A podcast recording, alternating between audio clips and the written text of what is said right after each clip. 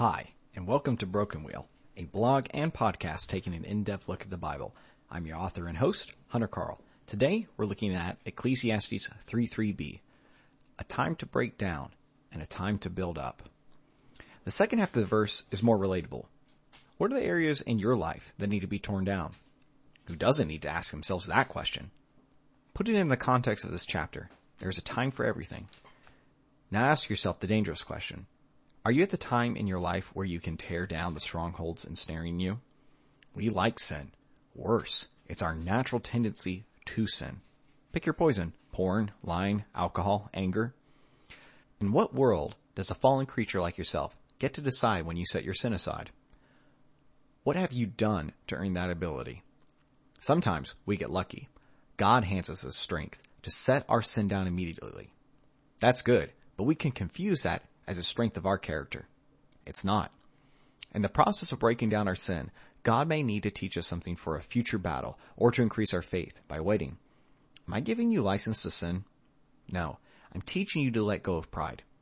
You didn't achieve the victory over sin.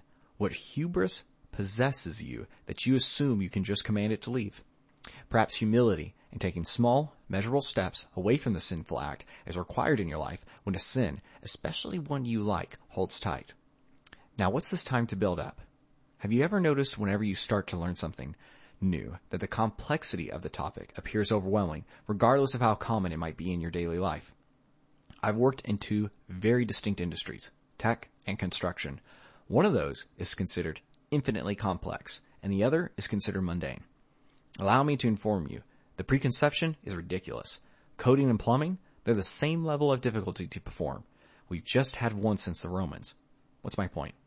Being good is at times considered rudimentary. That is a ridiculous notion. Every day you wake up with your laughable shortcomings and the need to become something with a moral backbone to face the sin of the world. That's a religious call. That is Christ's call. How can you eat that elephant? That's right. You build it up one block at a time. We are fools. What makes us think we can flip switches and become paragons of virtue? Didn't that apostle Paul say he did the things he hated? That's Paul.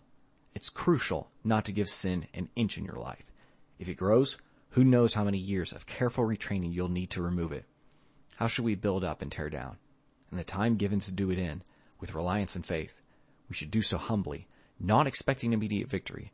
We should learn the next step in the territory of our morality and master it. Then, and only then, might we be able to take the next step. Yes, there is no end to next steps, for the journey and the desert is for the promised land, the kingdom, perfection. Get trudging and hold no hatred for your life regarding your inability to live righteously. To do so is to deny Calvary. If you liked what you heard today, visit brokenwheel.substack.com and sign up to get this podcast and blog posts sent to your email. The podcast is also available on iTunes and Spotify. Please rate and review us there. If you want more of my writing, visit the About page of my website to read short stories I've recently published in journals such as the Blue Mountain Review. Thanks and have a great rest of your day.